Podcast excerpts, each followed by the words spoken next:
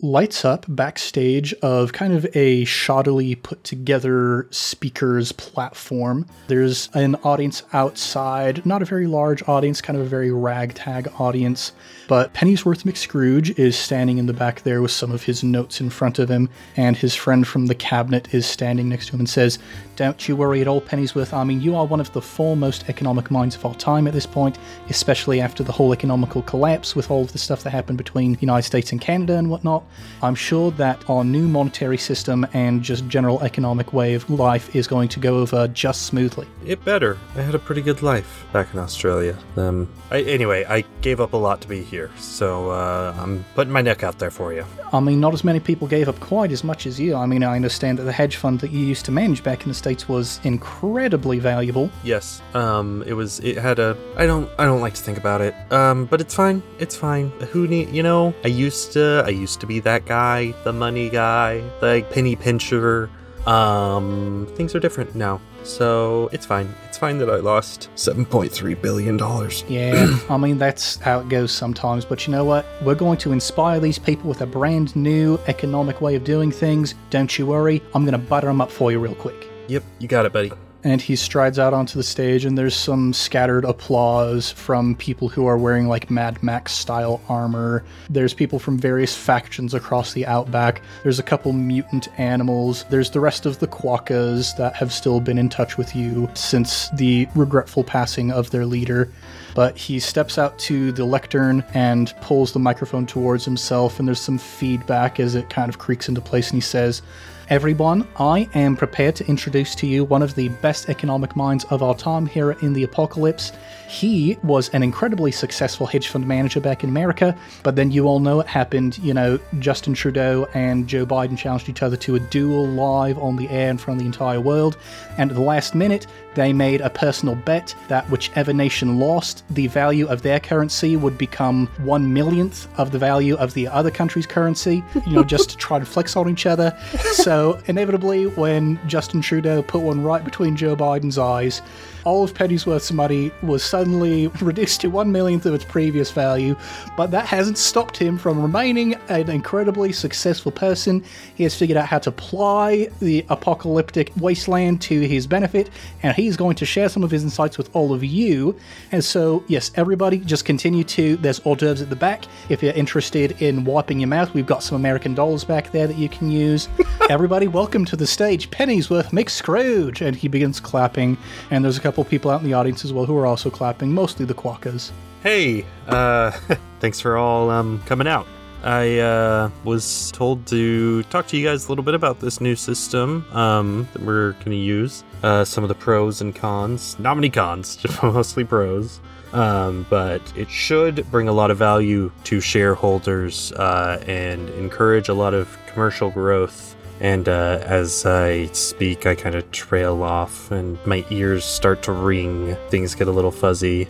Um, yeah, because we want to um, we want to see you know a period of currency value. We want to raise the value of the currency because we want to keep everything the way it was before all this happened. You see a hand raise out in the audience, and it's Dave, John Paisley's older son. Dave, is that you? Yeah, so I've been playing a lot of Fallout lately, and I was just wondering if there's any validity to the rumors that you're planning on instituting a cola bottle cap based system of economics. Yes, well, um, currency currency obviously uh, is an important factor into any successful economy.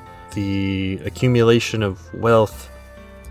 I'm sorry, I'm sorry. I just why would we want to implement a new economic system that's the same as it was before? I mean, didn't it suck before? Weren't we all miserable in our jobs? Well, not me. I was rich, but the rest of you? Everyone said they were miserable. And I kind of was miserable, I just didn't realize it. You know, it was going into the outback that made me realize why are we doing this again? I turn off stage and literally look right at my friend. What is what's the point of all this? and he has kind of a panicked look in his eyes and he comes rushing out towards you and he says uh, yes these are the big questions that all of you should be asking for yourselves um, do we have any questions so far and you see another hand raises out in the audience, and Rivers Cuomo stands up, the lead singer from the band Weezer, and he says, "Yeah, I'm here with Weezer's Legion, and we've been trying to build up the power of our faction here in the irradiated Outback, and I just don't really see how we can do that without lots and lots of buku bucks, man." How am I supposed to have power if I don't have cold hard cash? Why, why does there always have to be someone more powerful? Why do you always have to have the person who's powerful and the person who's weak? I mean, with all due respect, Mr. Cuomo, isn't life hard enough out there in the wasteland? I, I mean, why do you why do you feel like you get to be more powerful?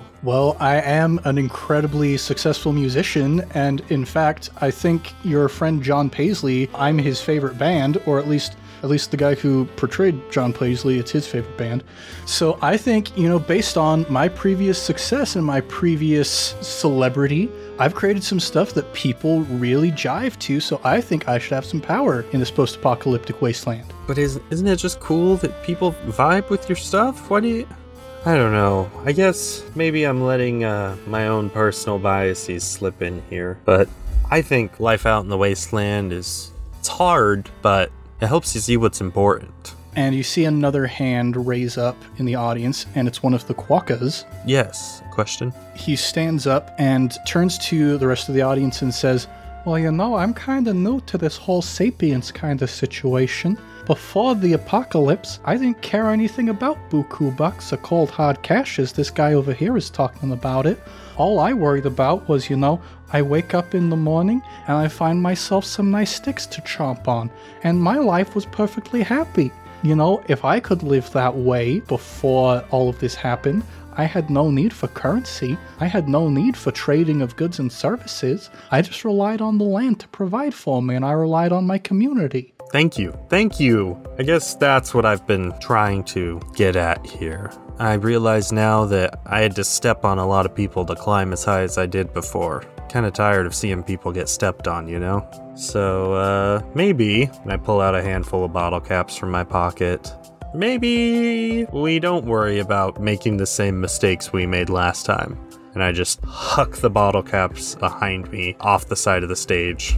And uh, maybe we just worry about, I don't know, doing what we enjoy Rivers, you're a musician, right? You want power over people, but what are you really passionate about? What what do you want to do if you could do anything in the world? Is it really just gain power over people or do you want to do more music or write poetry or paint? I don't know. And he looks down for a moment and then looks back up and his eyes are brimming with tears and he says, you know, all this time I've been so worried about vying for power in this new way of living, and I forgot all about what Australia is so awesome for, and that's surfing. Exactly, exactly. Uh, limit water exposure, maybe, you know, the radiation. Um, but you know what? Go for it. Go surf more. Learn to surf. And he gets up. He's got some hodgepodge together, slightly Roman looking armor with like football pads and that kind of stuff. And he tears it off and he's wearing a tank top and a pair of swim trunks. And he says, Yeah, you know what? You all can take your cars to work. I'll take my board. And he pulls a surfboard out of just nowhere and starts leaping out of the crowd, and all of his followers are just kind of like, uh, what's going on? Yes. Who else? Uh, Quokka, what do you want to do with your time? I would be really happy if I could just go and look at birds all day. They're wacky, but I like them. Do it. Go look. Uh, Dave, what did you want to do? Uh, mostly, I was just really hoping that I would finally get that PS5 that my dad promised us a while back, but I know that they're in very short supply. You know, even before the apocalypse, they were in short supply. But you know what? I've always kind of wanted to get into retro gaming. Yeah, that's gonna take a lot of time now, so that's perfect. That'll fill up a lot of months to find all the working parts for that. Go for it. Yeah, yeah, yeah. He gets up and grabs Buster by the hand, and they start rushing out as well. All of you, everyone, think of what you want to do. Go out and do it. This is your only shot. Why are you coming here hoping to redo and remake the same mistakes we made before? Go out and follow your dreams. And one by one, they start to stand up and filter their way out of the arena. And then finally, your friend from the cabinet steps up next to you and says, Well, this didn't quite go as expected. Gonna have an interesting report to bring back to Emperor Gentry after all this. I think he'll understand. Me and him, we go way back. To be quite honest, I'm happy with how that went. I hope I didn't totally screw you over, but I think I can sleep at night. Well, I wouldn't say that you quite screwed me over. And he reaches into his pocket and he pulls out all of the bottle caps that you threw off stage during your speech. I'm gonna be honest. I hope that your life goes well, but this particular venture doesn't take off. Just don't put too much stake in these. Make sure, you know, you remember what's really important. And he looks up at you, very pensive for a moment, and says, Well, a lot can happen in this crazy world, especially now that everything's turned up on its head? Maybe you're right. Who knows? See you when I see you? Indeed. Go follow your dreams. Don't know why it takes an apocalypse to convince people to follow their dreams. I wish it didn't. I wish people would fight for their dreams before everything went to crap, but maybe people just need something to light a fire under their butt. And you turn towards him, and he is currently lighting a fire with a bunch of the American dollar bills that people were using as napkins. Uh, don't ever change, man. And I'll walk out and start heading back into the outback. You take a big old breath of the stanky, sulfurous air, and it smells like freedom. you start heading back home.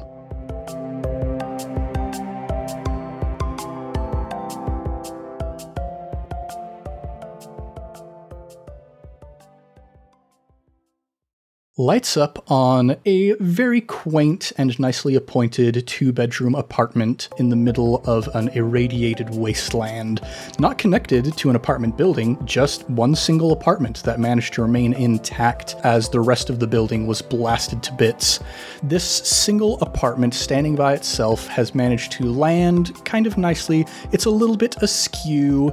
The home of John Paisley and his two sons, Dave and Buster, that they have built for themselves here here in the irradiated outback. Ah, the smell of capitalism.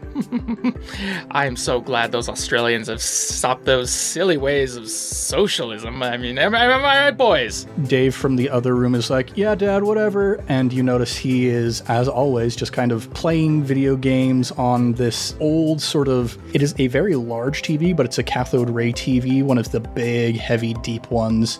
It's very odd to see him playing like Witcher 3 on this old TV, but he is playing nonetheless, and he's just totally zoned into this TV, completely ignoring all of the wonders going on around him. All right, boys, you have about 10 more minutes, and then we'll get back to Bible study, and then after that, we'll get back to how to make money with Glenn Beck. Dave rolls his eyes again and is just like, Oh, Dad, why are we trying to keep things the way that they were before? I mean, like, our old life was kind of lame. Why don't we do something new and exciting? I mean, we're like in the apocalypse right now. Well, that was a test, sons. You know that I love Glenn Beck, but he's not the one that wrote How to Make Money. It's Dave Ramsey. So for that, we shall turn off the Nintendo and I rip out the HDMI cord and I say, Get to your studies. We are going to learn how to be the best in this country. And then, uh, if you're good, I'll take you out for target practice. He gets up all sulky like, and Buster is just kind of following along obediently as he always does. They get to their studies. I'm going to roll to see how well they retain what they're learning. That's a plus two. They actually do surprisingly well this time. Very good, boys. Very good. And Dave is like, I don't even know why we're still learning about economics. I mean, like, I went to this seminar with Pennyworth the other day, and he was supposed to introduce this new economic sort of way of living in the apocalypse. And at the end, he was just like, hey, everybody, forget about money, follow your dreams. And so, I mean, like, that sounds pretty cool to me, TBH. Yeah, I would say follow your dreams if your dreams are, you know, to make money and to not pay taxes. But in this household, your dreams come from the Bible. they kind of look down and they're like, Yes, Father. And they get back to their studies. Just uh, kind of a general pallor, a general malaise, a general sadness about them. Buster, did you mow the lawn? And he looks up at you and he's like, Uh, yeah, I mean, it gets kind of hard because it gets sort of burned up every single night by all of the radiation, but I went out and I mowed it anyway. I was gonna say, there's not that much grass out there, so if you didn't do it, I would be very surprised, but I'm gonna go out there and check to make sure you did. All right, I'm going to roll to see if he actually did mow the grass or not. Plus three, he mowed the lawn. What obedient boys you have. Very good, very good. Wouldn't I do for a cold Budweiser? And as you lift your head up from the lawn, you're kind of surveying your property here. You see a cloud of dust coming in from across the desert. There is a flag that's raised up from this giant war machine that's moving towards you, and you recognize it as the flag of Emperor Gentry, who has taken over rulership of this continent. Oh no, not Gentry. Boys! Boys! To the bunker! you start ringing this alarm bell that you've installed right outside your front door, and they get into full bug out mode. They're grabbing their bags, they're grabbing their guns and their bows and arrows and their swords and everything. All of these armaments that you've kept here in your, you know, even though the Second Amendment doesn't necessarily exist anymore since the dissolution of the United States, it still lives on in your heart Oh, yes. And you all rush towards the entrance. You pull up this giant corrugated steel doorway leading down into the cement bunker.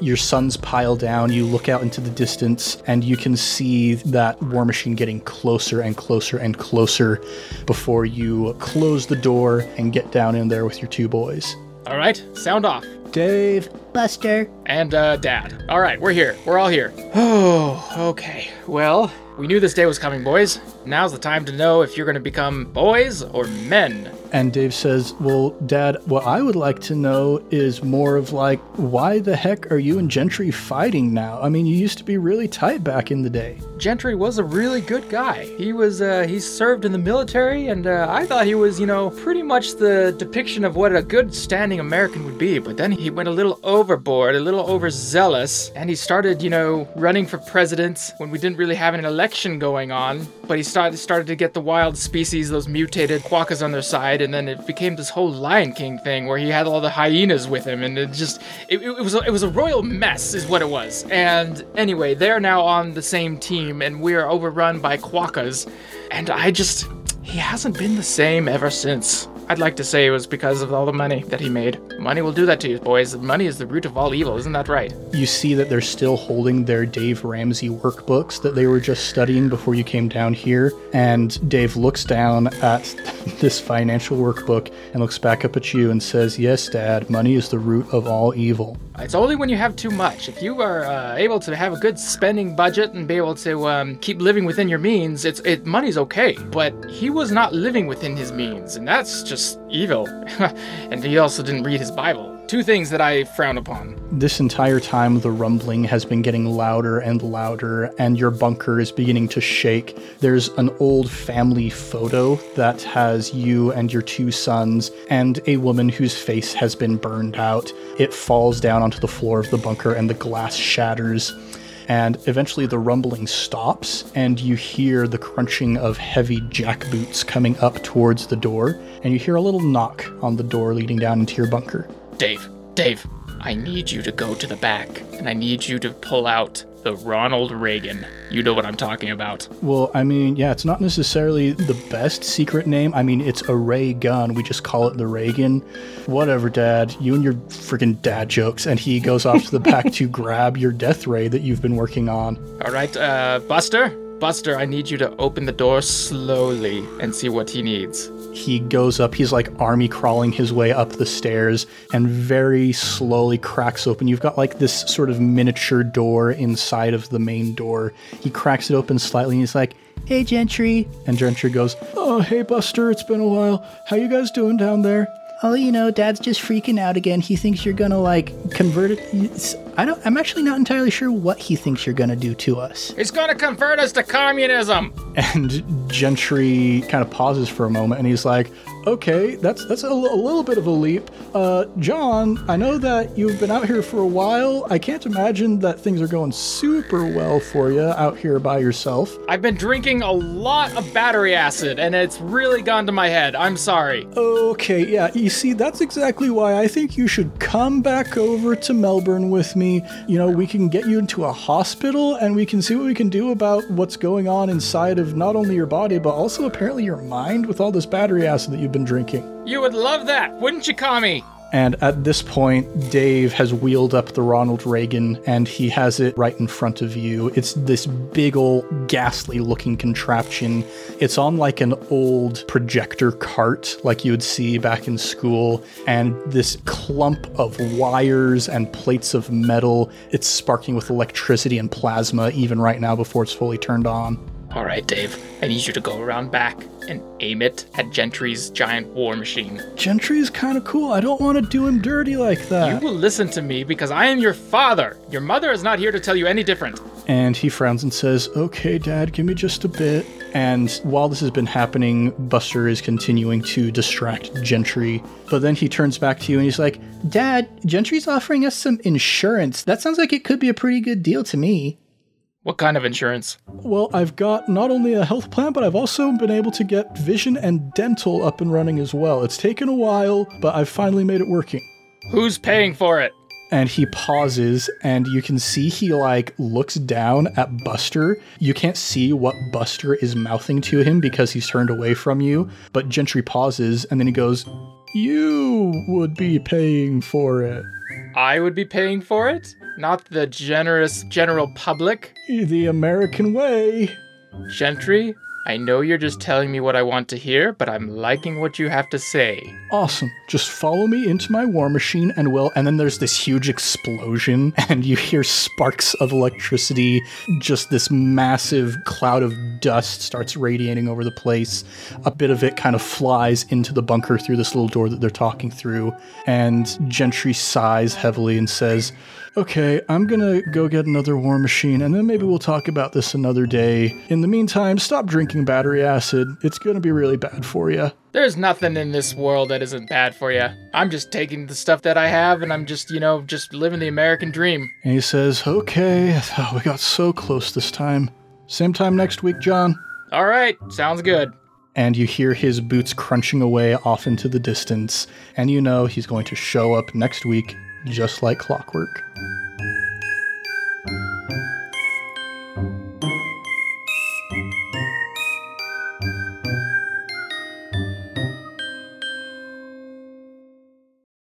Lights up on the pained mind of Bingo Dingo as he is rousing from unconsciousness. There is a sharp pain on the back of his head. The harsh outback light is lancing in through his eyelids, and there is a rumbling sound. There is turbulence all around, his body bouncing up and down. The thing that is most odd, though, is the cacophony of brass instruments and reggae style guitar. And as his eyes finally crack open, he finds himself bound, trapped in a cage on the back of one of these great war machines. Oh, my head. Where am I? You hear a voice from the other side of this kind of cage you're in. It's like a bunch of different cells that have been built onto the back of this large war machine. And from the adjacent cell to you, you hear a voice say, I think we got captured, and I don't know where they're taking us. Gentry, glad to see you. Is everybody else out cold? Yeah, uh, they all got hit on the head pretty darn hard. I mean, so did we. But I was able to kind of duck at the last moment, and I guess they didn't hit me quite as hard because I'm still awake. And you must have a really, really thick head because holy cow, they just whacked you right on the back of the head with an entire sousaphone, and here you are. Wow, that explains it. Yeah, I don't know where they're taking us, but it's it's not going to be good, whatever it is. And whew, I don't know, Mr. McScrooge is going to be really, really unhappy when he wakes up, and I just don't know how I'm going to face trying to sort all of this out. Gentry, how long have you worked for Mr. McScrooge? Would you. I mean, it seems like you've been with him for a while. Yeah, it started out as an internship when I was in high school, actually. It was on my summer break. You know, my parents were like, hey, you need to get a job for the summer, and I didn't want to, like, deliver newspapers, and I didn't want to work at the local soda fountain or anything like that. So I got a job working for this really, you know, wealthy hedge fund manager. He was just up and coming back in those days, but, you know, it kind of caught on, and he was like, hey, why don't you drop out of school and you can just make lots of money working for me instead? And so that's what I did. That's impressive. I mean, you just seem so capable, man. I feel like you've got secrets hiding inside everywhere. Not unlike myself. Well, you know, for the first few years, it was mostly administrative kind of stuff, but then Mr. McScrooge started getting really paranoid because he was so wealthy and he just had these premonitions, he kept calling them, that there were people around every corner waiting to assassinate him and take all of his money. And so he turned to me and he was like, Gentry, we're going to have you do more than just accounting kind of stuff. We're going to expand your skill set, but I'm not allowed to tell you how I expanded my skill set. Wow. Of course not. I understand. That's sort of professional secrets. Yeah, I mean, I'm sure that you're familiar with all that stuff. I mean, you you're you're so strong and so confident and so capable, and I'm sure that you know you've probably had stuff you've done in the past that you need to keep secret, or else you know you'd have to have to kill me, as it were. Um, Yeah, totally. I chuckle nervously, and as we bounce along, I'll just kind of start doodling with a rock on the side of this metal cage. oh, are you coming up with a plan, uh, an escape plan, some schematics over there? Oh yeah, of course. It's what I do. You know, survival. It's a, it's a mindset. Yeah. Oh, I wish I had that mindset because I'm, I'm going to level with you. I am not very confident right now that we're going to survive this. Gentry, I'm gonna level with you. I pretend to know a lot of things. I don't necessarily know them all the time. But you know what? If you pretend you do, then a lot of the time it works out. And you, you're just always bowing and scraping to that mean old Mr. McScrooge. I think you gotta stand up for yourself, mate. Just stand up to Mr. McScrooge? I mean, he, he's my boss. He's the one who pays all of my bills and all of uh, gives me my paycheck. And if, if I try and stand up to Mr. McScrooge, then uh, I I don't know. That that sounds like a risky sort of maneuver. You gotta take risks in life for anything worthwhile to happen, mate. And you know what? I think if you were to do that, he might respect you more. Oh man. I mean, it sounds appealing. It sounds like the kind of thing that you'd hear in a motivational speech or something. But I don't know. What what about you, Bingo Dingo? Like, what, what was the biggest risk that you've ever taken? Oh man, aside from all the crocodiles I've probably wrestled and all of the bunyips I've chased after, sometimes life doesn't go the way you want it to go. Sometimes you just gotta break out. Just go and do something crazy, something totally out of character. That's what I feel like I did when I came out here. So you weren't always this wild, rugged frontiersman? Nah, I'm pretty new to the job, mate. I mean, based on our current situation, I can't say I'm entirely surprised to hear that. but I mean, you just you've got the air. You just ooze this confidence that I I'll be honest, I just really admire and I wish I had and I don't know how to get myself there. Well, you know what you've got? You've got a sort of sincerity about you that I feel like I don't have. And I admire that about you. Maybe you and I should sort of meet in the middle. And he scooches over to the edge of his cage that is closest towards yours. He can't get all the way there because his ankles are shackled to the floor of the cage, but he gets as close as he can. Gentry, I got something to tell you. What's that? Lean in real close. Gentry, I'm a sham. I think you've convinced me. I'm going to tell the other guys when they wake up. Wait, But wait, I'm wait, not wait. Australian. Oh, gosh. I'm not a frontiersman. I'm not a rough and tumble explorer. I've never seen a crocodile except in a zoo. I just moved here from America after a really bad breakup. I don't know what I'm doing. I'm just trying to reinvent myself, you know? Man, this is a lot to take in. And you notice that he gets very pensive and he pauses for a moment as he's thinking. But then eventually he says, Well, you know what? If you're not entirely what you said you were, then maybe I'm not entirely what I'm saying I am. Maybe I'm not a spineless, gutless coward. And maybe if you can have the courage to tell everybody else the truth, maybe I can have the courage to stand up for myself. Man, you got this. I've seen the way you handle absolutely everything for Mr. McScrooge. I mean, you. I don't think he'd survive a day in the regular world, let alone a post apocalyptic outback world without you. He is giving it some more thought, but after a while, he looks up at you and reaches out his hand, and it can just barely make it through the bars of your cage. And he says, Do we have a deal? Yeah, we've got a deal. I come clean, use some of that sincerity I learned from you, and you take some of that confidence from Bingo Dingo. You can call me Fred. And you stand up, all right? We'll get out of this somehow. You clasp hands and share this bond under the terrible sun and all of the flying dust. And there's a moment of silence as the band finishes their number before they start up the next song. And there's a big bump in the terrain that shoots you up into the air and breaks your handshake, and you fall to your opposite sides of the cage. And he looks ahead with fear, but then glances over at you and gives you a smile and a nod as you continue on into the outback. You're a good man, Gentry. You too. Glad we got each other. Me too. And the caravan proceeds on.